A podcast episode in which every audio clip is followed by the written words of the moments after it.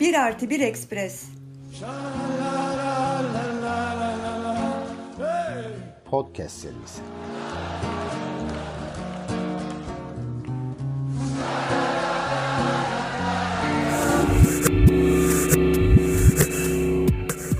Ekoloji.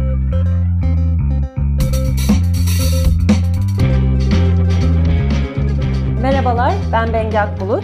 Ben Ethem Can Turhan. Bir artı bir Express Ekoloji Podcast serisinde teoride ve pratikte küçülme podcastlerinin ikincisindeyiz. Hoş geldiniz. Hatırlayacaksınız ilk yayında daha ziyade küçülme fikrinin hem pratikte hem teoride e, arka planını, beslendiği damarları birazcık ne ifade ettiğini, ne ifade edebileceğini konuşarak bir girizgah yapmıştık. Serinin ikinci yayınında neden küçülme ya da neden yeşil büyüme değil ya da neden büyümekten vazgeçmeliyiz'i birazcık daha açacağız.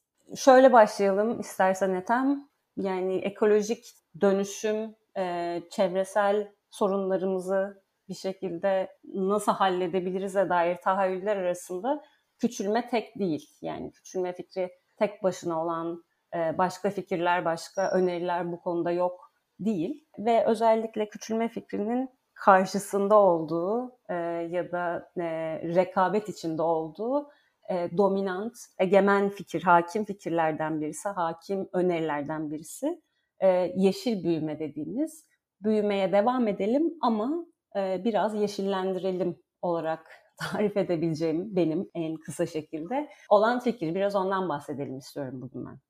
İşte büyüme, büyümeme, e, küçülme, yeşil büyüme e, gibi meseleler dediğin gibi e, aslında aynı ana temanın etrafındaki çeşitli varyasyonlar gibi ele alınabilir ve bu her bir değişik varyasyonunda politik olarak durduğu bir nokta var ve çoğu zaman aslında biz işte teknolojiden çevre sorunlarına e, müdahale etmekten bahsederken e, ya işte bu siyasi bir şey değil. Aslında biz burada e, çevreden bahsediyoruz falan gibi e, söylemlerle karşılaşıyoruz. Aslında ekonomik büyüme ve ekonomik büyümenin e, ilişkili olduğu e, işte çevresel yıkım her türlü sadece iklim krizi değil biyoçeşitlilik krizi işte fosfor krizi vesaire bunların tamamı aslında büyüme meselesini hangi politik pozisyondan baktığımızla çok ilişkili diye düşünüyorum. Bu demin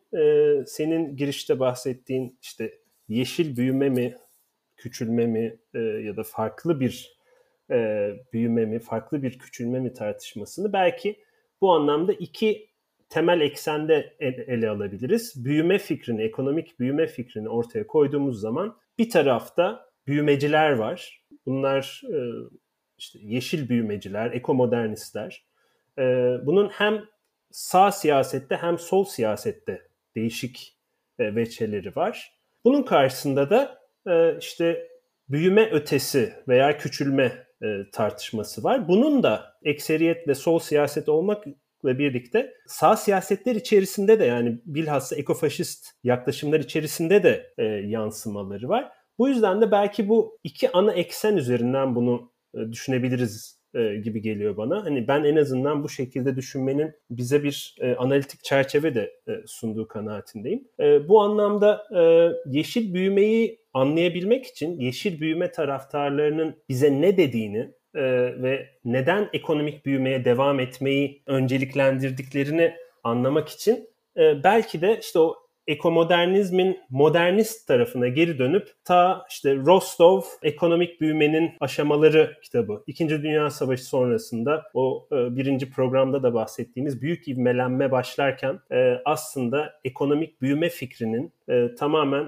e, kitlesel tüketim, şehir merkezlerinin dışarıya şehirlerin, kentlerin yayılması, e, dışa dönük olarak borçlanma ve bunlarla ilişkili olarak bir ekonomik model tahayyülünün aslında dominant modernizasyon fikriyle bir araya gelmesinden bahsedebiliriz. Bu fikir yeşillenince ekomodernizm ve yeşil büyümeye dönüşüyor aslında 2000'lerden sonra. Aradaki devamlılığa da işaret etmek gerek diye düşünüyorum. Rostov'un işte 2. Dünya Savaşı sonrasında söylediği şeyin arkasındaki siyasi pozisyon neyse ekomodernist pozisyonunda yeşil büyüme taraftarı pozisyonunda aslında takip ettiği düşünce hattının aynı e, devamlılıkta olduğunu düşünüyorum. Belki bunu çok kısa şekilde şöyle söyleyebiliriz. İklim değişikliğinin farkında ama bunu e, bir piyasa başarısızlığı olarak gören, yoksulluğun azaltılmasını gerekli gören ama bunu ancak büyüyen bir pastadan e, herkesin payını alacağı şekilde olabileceğini iddia eden ve çevre politikasını, iklim politikasını bir büyüme stratejisi olarak kullanan bir yaklaşım diyebiliriz. Yeşil büyüme, ekomodernist görüşmeleri. Türkiye özelinde mesela ben buna son zamanlarda çok şaşırıyorum. Çünkü 2015'te imzalanan Paris Anlaşması o günlerde o kadar büyük şey e, ses çıkarmamasına rağmen şimdi Türkiye'de iş dünyası sermaye darlar, sermaye sahipleri bas bas bağırıyorlar e, imzalayalım imzalayalım diye. Çünkü bir büyüme stratejisi olarak yeşil büyüme vagonunu kaçırmak istemiyorlar. Yeşil büyüme fikrine baktığım zaman ben bu döngüsel ekonomi, akıllı şehirler, dijitalizasyon, yeşil dönüşümün arkasında aslında çok devamlılık arz eden bir e, siyaset olduğunu düşünüyorum. Çok haklısın. Yani bir büyüme siyaseti, yani siyaseti sol ve sağın ayrışmasının biraz daha ötesinde ondan bağımsız bir büyüme siyaseti olarak e, nitelemen ve çok aslında burada paradoksal bir durum var. Hem solda hem sağda bu büyüme tahayyülünün ne kadar kuvvetli olduğunu ve yine senin de bahsettiğin gibi bunun da arkasında yatan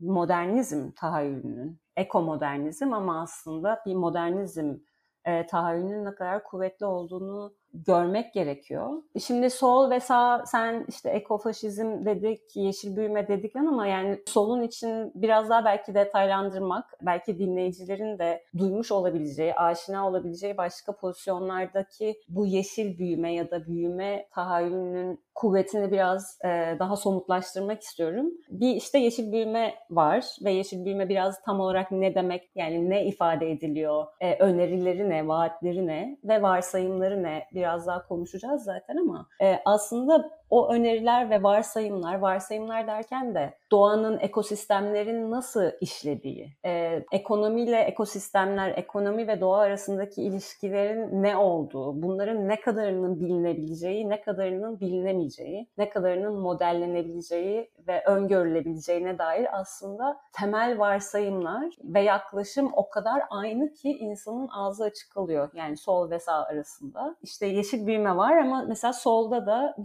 gördüğümüz dinleyicilerimizin aşina olabileceği ivmeciler mi diyeceğiz? Accelerationist e, pozisyon, ivmeci pozisyon. İvmelenmeciler. Özellikle e, son dönemde çok e, dikkat çeken e, ve heyecan yaratan e, bir pozisyon. Bu pozisyon ne diyor? İşte aslında yeşil büyüme yani bir kapitalizm ve yeşil büyüme e, söylemi olmasa bile teknolojiyi son derece verimli kullanmak. Yani sol neden küçülmeye çalışıyor? Sol neden basitleşmeye çalışıyor ki alsın kapitalizmin e, teknolojik ve endüstriyel altyapısını e, sosyalizm için kullansın. Ve bu şekilde zaten herkesin e, refahını da sağlayabiliriz, eşitliği de sağlayabiliriz, ekolojik e, kısıtlara da takmamız hiç gerek yok falan gibi çok fantastik. Diğer gezegenlere gidip or, oradan orada madencilik yapıp materyalleri oradan sağlamak gibi fantastik ve bunun aslında biyofiziksel alt, e, gerekliliklerini bu tür bir kaynak rejiminin biyofiziksel gerekliliklerini dikkate almayan bir tahayyül ve bir söylem, bir yaklaşım var.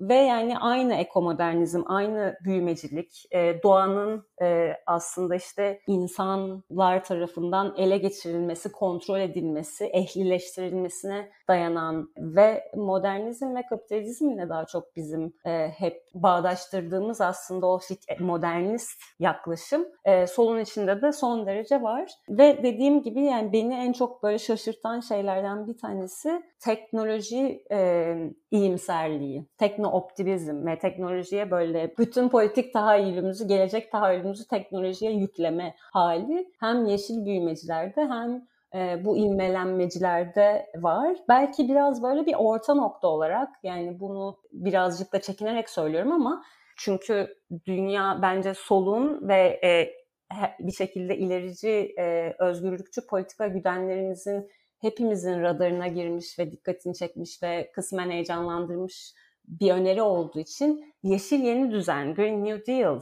içinde de aslında çok böyle büyümeci ve teknolojici akım bir damar var. Ve onun da belki biraz eleştirilmesi gerekiyor. Teknoloji meselesinin ne değinmen çok yerinde oldu bence. Çünkü aslında herhalde işte o modernizm, büyüme e, meselesinin çoğu zaman gelip e, dayandığı yer teknoloji meselesi ve teknolojinin sosyal ve siyaseten nötr bir e, başlık olarak ele alınıp alınamayacağı meselesine dayandığını düşünüyorum bu tartışmanın. Ama böyle bir adım geriye atıp aslında teknoloji meselesine somut durumun somut tahliliyle bakarsak eğer belki şöyle bir e, bunu e, bağlama oturtmak daha faydalı olabilir. Küresel ekonomi ortalamada %3 büyüyor. Sağlıklı olursa eğer. işte beklenti bu yönde. Küresel ekonomi eğer %3 ortalamayla büyürse 100 yıl sonunda 2100'de küresel ekonominin içinden geçen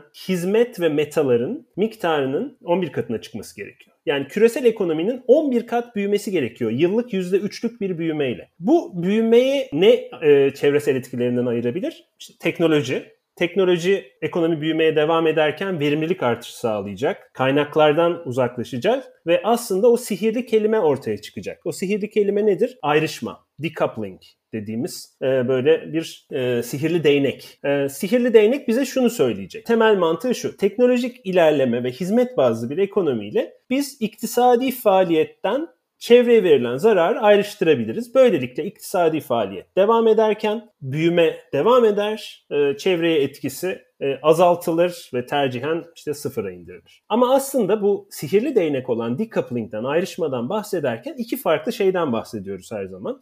Bir tanesi mutlak ayrışma, bir tanesi göreceli ayrışma. Bir tanesinde göreceli ayrışmada evet teknoloji sayesinde verim artışı yaşanıyoruz. Bu verim artışı sayesinde de aslında birim üretim başına e, daha az kaynak tüketiyoruz. Ama aslında mutlak olarak tüketim artmaya devam ediyor. Diğerinde ise gerçekten işte mutlak olarak bir taraftan ekonomi büyürken mutlak olarak ekonominin maddi e, ve enerjetik e, kökenlerini azaltırız diyoruz. Böyle bir yaklaşım var. Bu ikincisinin herhangi bir günümüzde örneği yok. Buna dair elimizde bir veri yok. Bunun olabileceğine dair herhangi bir sinyal de yok. Ama nedense işte bu demin senin de bahsettiğin tekno-optimistler bunun mümkün olduğu varsayımı üzerinden bir siyaset kurarak e, aslında büyüme meselesinin yine sorgulanamaz e, bir yere gelmesine e, sebep oluyorlar. Bununla ilgili olarak şöyle bir ufak bir örnek vereyim. Bir şeyin Avrupa Birliği içerisindeki geri dönüşüm verilerine bakıyordum. Özellikle bu işte verim artışı yoluyla e, ekonominin içerisindeki malzemeleri yeniden kullanarak, e, geri dönüştürerek yine büyümeyi arttıracağımız ve çevresel etkisini azaltacağımız varsayımına bağlı olarak e, 2019 yılı içerisinde 27 üyeli Avrupa Birliği'nin toplam materyal, madde kullandıkları maddeler içerisinde sadece %12'si ekonomide geri dönüştürülebilmiş. Bunun büyük kısmı metaller. Metallerin %24'ü geri dönüştürülebilmiş. İnşaat malzemelerinin, inşaat sektörünün kullandıkları malzemelerin %15'i geri dönüştürülebilmiş. İşte biyokitle, gıda vesaire bunların olduğu şeyler %9 geri dönüştürülebilmiş. Fosil yakıtlardan gelen hizmetler ve metalarsa ancak %3 oranında yeniden kullanılabilmiş, geri dönüştürülebilmiş. Ama Happy Top'u aslında bu teknolojik gelişme vesaire bunun üzerinden yapabildiğimiz şey madde akışlarının ancak ve ancak Avrupa Birliği gibi aslında erken dönemde sanayileşen, sömürgeciliğin üzerine oturan bir yerde %12'ye varabilmiş olması. Ve bunun karşısında bizim başka bir gerçekliğimiz var eğer e, iklim krizinin ucu alınamayacak bir noktaya e, varmasını istemiyorsak 2050 yılı itibariyle küresel ekonominin tamamıyla karbonsuzlaşması gerek. Bu tarafta e, bir perhiz, bir tarafta lahana turşusu var. E, o yüzden açıkçası buradaki dengesizliğin işte büyüme meselesini sorgulamadığımız müddetçe aslında böyle e, biraz e, sihirli e, değneklere e, ve e, çeşitli hayal dünyalarına olmayan, henüz kullanımda olmayan teknolojilere bel bağlayarak bir kısır döngüye girildiğini düşünüyorum ben açıkçası. Bu yeşil büyüme meselesinin de aslında piyasa temelli işte kapitalist sağ siyasetler tarafından çok kolayca sindirilebilmesinin arkasında bu yatıyor. Ama öbür taraftan açıkçası soldan ekomodernist yaklaşımların bazen sorgulanmadan bu kadar e, kabul edilmesinin arkasında ne yatıyor?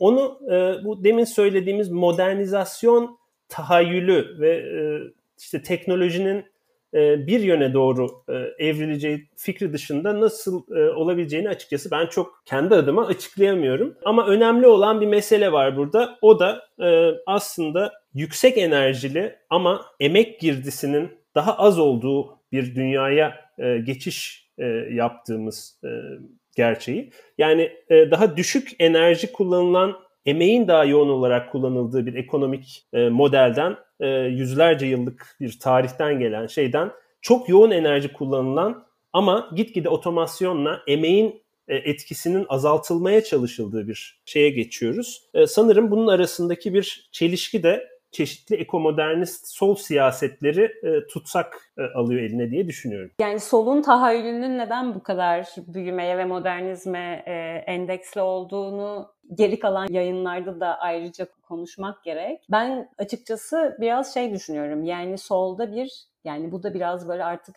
bomboş bir laf oldu söylemesi ama tahayyül krizi var ya yani yeni bir şeyi tahayyül etmek, düşünmek, ütopik bile olsa onu siyasi arzuyu eğitmek üzere kullanmak gibi bir şey kalmadı. Yok etrafımızda görmüyoruz ve aslında yani bu über ekomodernist sol tahayyüllerde de aslında çok bir tahayyül yok. Yani bir toplum tahayyülü yok çok da daha ziyade işte kimsenin çalışmadığı, çalışmak zorunda kalmadığımız işte emek e, girdisinin az olduğu diyerek anlattığın, her şeyi robotların yaptığı bir toplum ama yani aslında altı çok boş e, onun. Ama şimdi ona gelmeden ben senin e, işaret ettiğin bir bu e, geri dönüşüm hikayesi bir de e, ayrışma ile ilgili birkaç şey daha işaret etmek istiyorum. Bu ayrışma bu arada komik bir anekdot. İşte İngilizcesi decoupling, Fransızcası decuplaj. Yani böyle e, şey gibi, karikatür gibi. Yani gerçekten decuplaj mı diyorsunuz? İngilizceyi Fransızca söylemek gibi diye böyle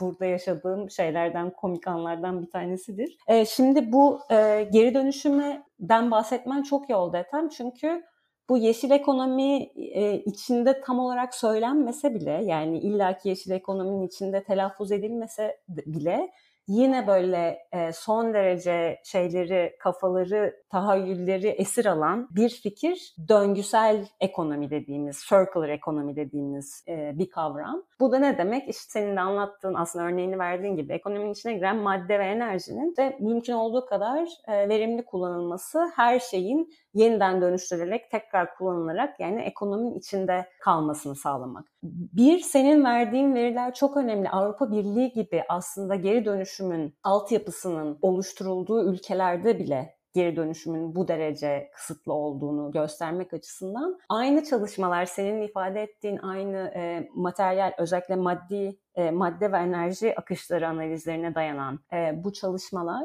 aslında şunu da gösteriyor. Yani mesele birazcık ekonomilerimizin yapısal meselesi. Ekonomilerin içine giren madde ve enerjiler öyle şeylere gidiyor ki onları geri dönüştürmek zaten mümkün değil. İşte mesela inşaata ve altyapıya giden e, özellikle kompozit halde giren e, materyalleri bir bunlar zaten ekonominin içinde daha uzun süre kalıyorlar. Yani bir bina inşa et, yani o madde zaten o binanın ömrü kadar onun içinde kalıyor. O bina yıkıldıktan sonra da o maddeyi geri dönüştürmek demek. O kompozit hale gelmiş maddeleri önce ayrıştırmak ondan sonra geri dönüştürmek gerek ki ona gidecek. Yani bu geri dönüştürme işine gidecek enerji miktarı zaten o geri dönüşüm işinin kendisini anlamsız kılacak kadar e, yüksek. Yani geri dönüşüm de zaten enerjisiz hiç hiçbir şey kullanmadan yapılan bir şey değil yani o bir, bir ikinci mesele. Ekonomilerimizin yapısını değiştirmeden geri dönüşümün de zaten bir cevap olması mümkün değil. İkinci söylemek istediğim şey bu ayrışma konusunda çok çalışma var.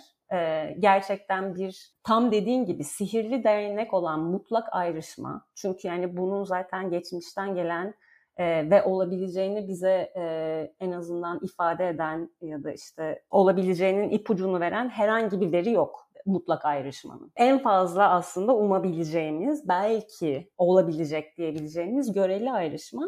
Ki yani göreli ayrışma oluyor mu, olmuyor mu, hangi maddelerin kullanımında oluyor, hangi ülkelerde oluyor falan bu yani bilimsel yazında çok ciddi e, ayrışmalar var. Kimse çok aynı fikirde değil. Burada benim bahsetmek istediğim bizim de arkadaşlarımız ve meslektaşlarımız ve küçülme düşünürleri olan Yorgos Kallis ve Jason Hickel geçtiğimiz sene içinde diye hatırlıyorum. New Political Economy dergisinde. Tam bu işte gerçekten ayrışma oluyor mu, mutlak ayrışma oluyor mu? Ya da işte göre, göreli ayrışmanın kanıtı var mı elimizde? Gibi bir değerlendirme yazısı yazıp bilimsel yazında var olan analizleri şöyle bir toparladılar. Ve gösterdikleri tam da Ethem'in e, aslında özetlediği gibi bir mutlak ayrışmanın zaten hiçbir zaman tarihsel olarak olmadığı, göreli ayrışmanın da çok uzun e, zaman periyotları içinde belli zamanlarda belli materyaller için ama yani toplam materyal kullanımı için özellikle olabildiğini gösteriyorlar. Ama Yine de çalışmaların aslında gösterdiği bir iki özellikle konu var. Bunlar yeşil ekonomi, e, yeşil büyümenin e, ne kadar gerçek dışı olacağını e, göstermek açısından önemli. Birincisi şu, işte hepimizin aslında duymuş olabileceği ekonomiler büyüdükçe, geliştikçe, işte endüstriyel üretimden uzaklaştıkça, hizmet sektörüne doğru geçtikçe, yani hizmet sektörünün ekonomilerin içindeki ağırlığı arttıkça işte hizmet sektörü o kadar da materyal kullanmıyor, o kadar da enerji kullanmıyor. O yüzden işte e, daha yeşil büyünebilir hizmet sektörüne ağırlık vererek fikri. Bunu tamamen yanlışlıyorlar. Yani bunun aslında hiçbir dayanağı olmadığını gösteriyorlar. E, yapılan mesela bir çalışmaya göre e, özellikle yüksek gelirli gelişmiş ülkeler dediğimiz ülkelerde gayri safi milli hasılanın %74'üne kadar e, hizmet sektörünün mesela payı olan ülkelerde bile e, domestik materyal kullanımı ve materyal ayak izi yine de çok yüksek. Yani böyle bir hizmet sektörü son hiç materyal kullanmıyor, çok yeşil falan denebilecek bir durum yok. Aksine yine e, ülke bazlı gerçekten işte gelişmiş ülkelerde ya da teknolojisi gelişmiş ülkelerde bir ayrışma oluyor mu? Büyüme devam ettiği halde materyal kullanımı düşüyor mu diye baktığınızda da aslında bunun da bir e, kanıtı olmadığını görüyoruz. Yani e, toparlamak gerekirse teknolojiyi kullanarak yani bir şeyleri üretirken daha az enerji ve materyal kullanmamızı sağlayacak yeşil e, ve verimli teknolojileri kullanarak ya da, ya da ve veya bugüne kadar ürettiğimiz çevresel etkileri ya da işte atıklarımızı vesaireyi e, bir şekilde geri döndürecek. Hem çevresel etkileri hem atıkları geri dönüşümle geri döndürecek teknolojileri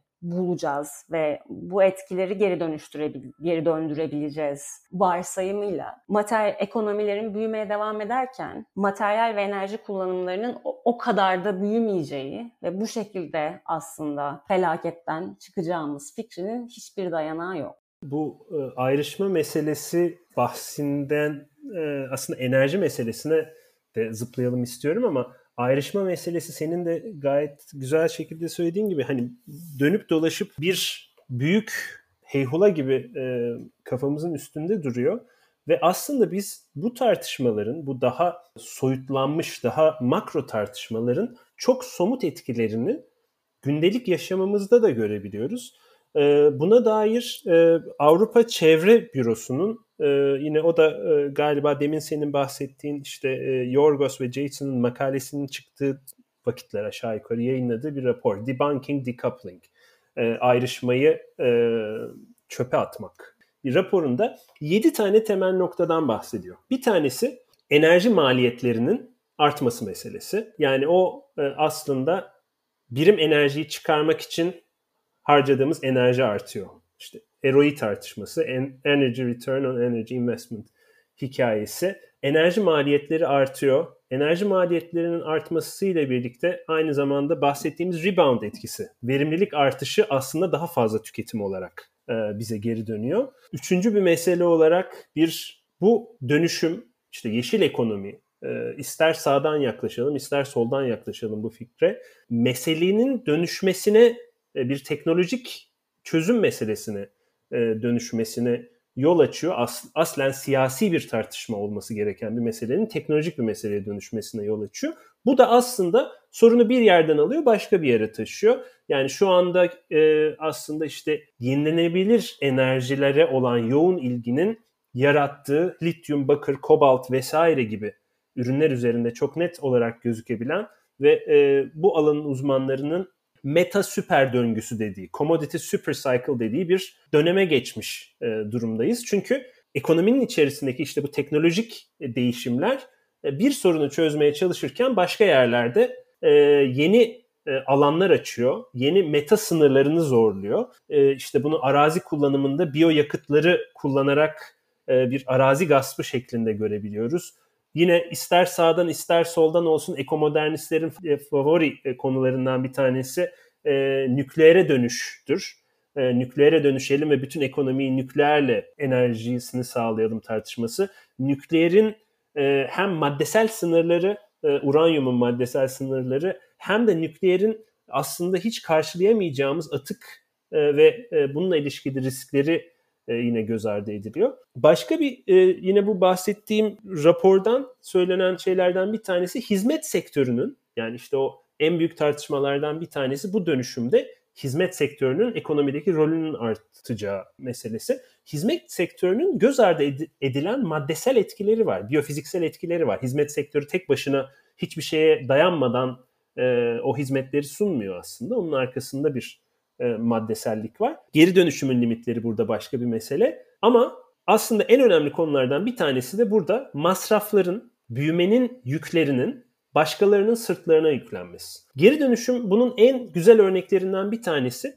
Çünkü küresel geri dönüşüm sistemi aslında küresel ticaret sistemiyle çok ilişkili ve küresel ticaret sistemiyle çok ilişkili olduğu için Çin'in 2017 yılında aldığı, 2018'de yürürlüğe koyduğu geri dönüşüm için atık kabul etmeme kararı sonunda bir anda bıçak gibi kesilen atık akışları dünyanın farklı yerlerine yönelmek zorunda kaldı. Dünyanın farklı yerlerine yönelince Avrupa'nın atığının geri dönüşüm için yola çıkarılan işte o e, evlerde gayet güzel kutulara ayrıştırılan plastik, kağıt. E, ben bir sürede İsveç'te yaşadığım için aslında bu geri dönüşümün ne kadar toplumsal bir heyhula olduğunu da orada gözlemleyebildim. En ufak bir şeyi yanlış kutuya atarsanız sizi hemen uyarırlar yani kesinlikle yapılmayacak böyle bir hatadır o. 7 farklı kutu vardır. O 7 farklı kutudan doğru olanını atmanız gerekir geri dönüşüm yaparken. Ama daha sonra bakıyoruz bu geri ayrıştırılmış maddeler nereye gidiyor?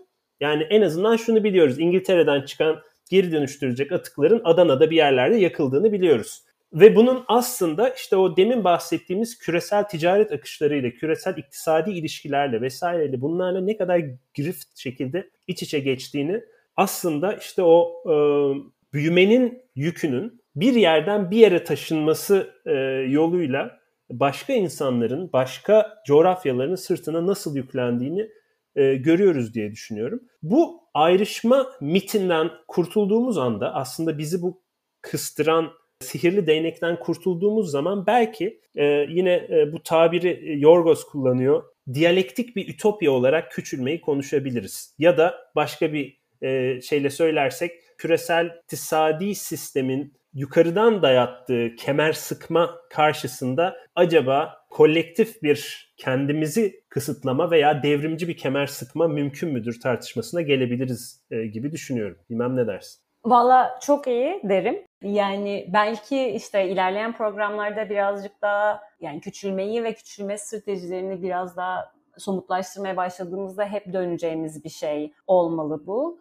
Ee, ama yani şu kolektif kendini limitleme, oto limitleme, oto kısıtlamanın aslında bir yandan da özgürlükçü bir proje olduğunu çoğunlukla atlıyor. Belki solun bu ekomodernist e, damarı. E, ama yani bu yine küçülme e, projesini besleyen e, önemli felsefi kökenlerden birisi teknolojinin aslında bu materyal ya da yani ayrışma açısından değil ama daha toplumsal sembolik açıdan e, eleştirisi Ivan Illich e, gibi, Serge Latouche gibi ya da e, Cornelius Castoriadis gibi düşünürlerin zaten uzun süredir yani özellik kendi kendini yönetme, kendi kendini belirleme kapasitesi, potansiyeli olarak özellik ve e, özgürlükle büyük teknolojilerin özellikle büyük ölçekli ve bir teknokratik yapı, teknokratik uzman e, kadrosu gerektiren büyük teknoloji altyapılarının ne kadar o bağdaşmadığını gösteren e, ya da bunu tartışan zaten bir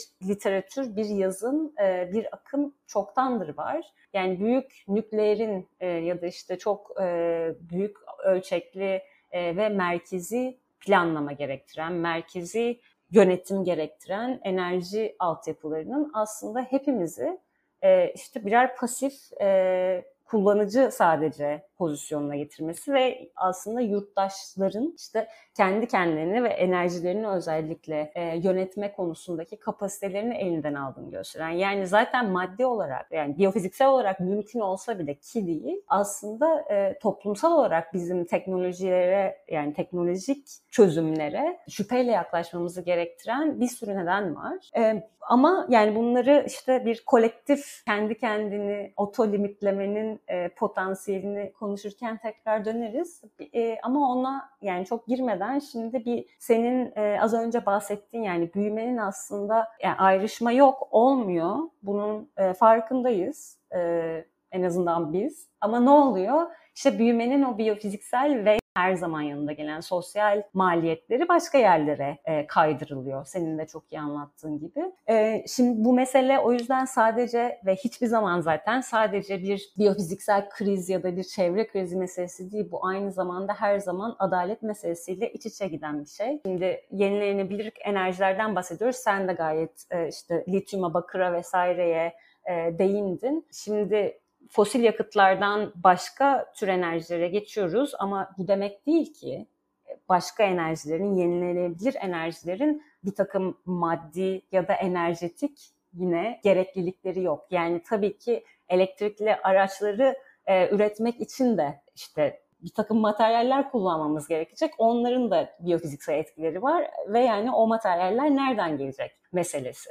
Ve işte lityum zaten madenciliğinin e, son derece yıkıcı etkileri olduğu, özellikle su kaynakları üzerinde son derece yıkıcı etkileri olduğu e, hali hazırda bilinen bir şey. Ama bu yıkıcı etkiler nerede görülüyor? İşte küresel güneydeki ülkelerde görülüyor ya da işte küresel kuzeydeki ülkelerde ama marjinalleştirilmiş toplulukların. Yani zaten bu biyofiziksel maliyet hep zaten marjinalleştirilmiş, zaten e, toplumun alt e, ve kenar tabakalarının üzerine yükleniyor. Ki bu şu anda olan e, durum hani Kanada'nın Quebec eyaleti benim yaşadığım yerin işte yeşil planı aslında sadece bu yani bütün e, karbon zero net net sıfıra erişmek için bütün otomobillerin hepsinin elektrikli araca dönüştürülmesi yak 10 senelik bir e, dönem içinde.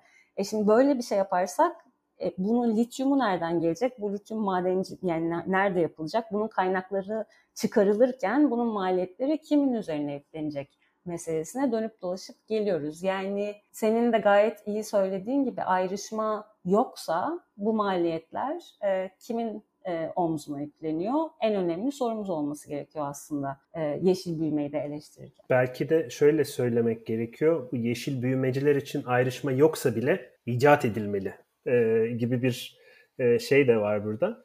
Şimdi bu e, elektrikli araba meselesi bence buna vurgu yapman çok iyi. Çünkü bu sanırım işte küçülme, büyüme, yeşil büyüme, başka tip büyüme tartışmaları arasındaki o zihinsel uçurumu da çok güzel örnekleyen e, bir mesele. Çünkü aslında fosil yakıtla, benzinle çalışan, dizelle çalışan arabalardan elektrikli arabalara geçerken evet karbonsuzlaşıyoruz belki ama aslında araba temelli bir uygarlık fikrini en ufak bir noktasına bile dokunmuyoruz. Yani yine kentler arabalar için tasarlanacak. Yine konut alanları arabalar için tasarlanacak. Yine bireysel tüketime ve bununla ilişkili olarak e, yaratılan özgürlük hissine bir yatırım yapılacak. İşte herkesin altında arabası olacak. Arabası elektriği e, aküsünün çektiği kadar ilk önce 200 kilometre gidiyordu. Artık 400 kilometre, 500 kilometre, 1000 kilometre gidecek o akülerle o arabalar. Ama aslında en temelinden bireysel olarak e, mülkiyeti olan araç sahipliğine dayalı bir e, insan örgütlenmesi, toplumsal örgütlenmeyi en ufak şekilde değiştirmeden ya da işte Naomi Klein'ın hani o e, tipik sözüyle söylersek hiçbir şeyi değiştirmemek için aslında her şeyi değiştirdiğimiz bir yöne doğru evriliyor bu e, yeşil büyüme e, tartışmaları. Her şeyi o kadar değiştiriyoruz ki işte sermaye birikim düzenini, üretim araçlarının sahipliğini ve aslında toplumsal eşitsizlikleri değiştirmemek için e, çok kökten bir e, değişikliğe gidiyoruz. Gezegen açısından bunun çok da fazla bir anlamı yok aslında bakarsak. Çünkü e, bir yerden alıp bir cepten belki boşaltıyoruz ama başka bir yere dolduruyoruz. Küçülme fikrinin belki e, bu programı nihayet erdirirken onu söyleyebiliriz. Teknoloji anlamında, toplumsal örgütlenme anlamında, işin örgütlenmesi, emeğin örgütlenmesi anlamındaki en büyük etkisi aslında adil ve yaşanabilir başka bir dünyanın, başka dünyaların hatta çoğul olarak söylemek lazım mümkün olduğu ve sadece mümkün değil aslında yolda olduğu e, fikrini e, bize göstermesi olduğunu düşünüyorum ben. Bunun üzerine konuşulacak çok şey var. Tabii endüstriyel e, sektör,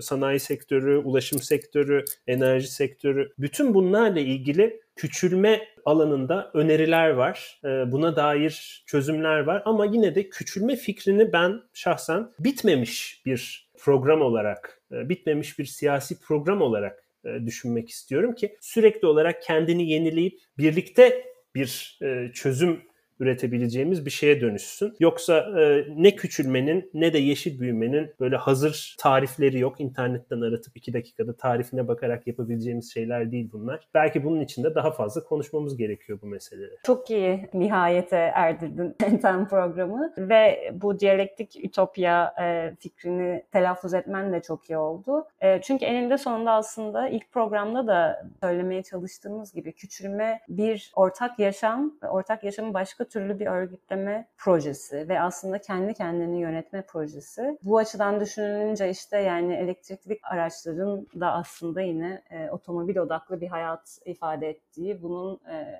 aslında bütün yaşamı nasıl örgütlediğimize dair bu kelebek etkisini e, düşünmek gerektiğini ortaya koyuyor. Bugünlük bu kadar. Bu programlık bizden. E, bugünkü programımızda küçülme fikrini birazcık daha belki e, netleştirmek, özellikle de karşısında durduğu en e, hegemonik, en baskın fikirlerden, e, önerilerden biri olan yeşil büyüme fikriyle biraz da tezat yaparak biraz daha netleştirmek istedik ve büyüme nasıl olursa olsun yeşillendirilemeyecek bir şey diye konuştuk. Bizden bugünlük bu kadar. Bir sonraki programda görüşmek üzere. Görüşmek üzere, hoşçakalın. Hey!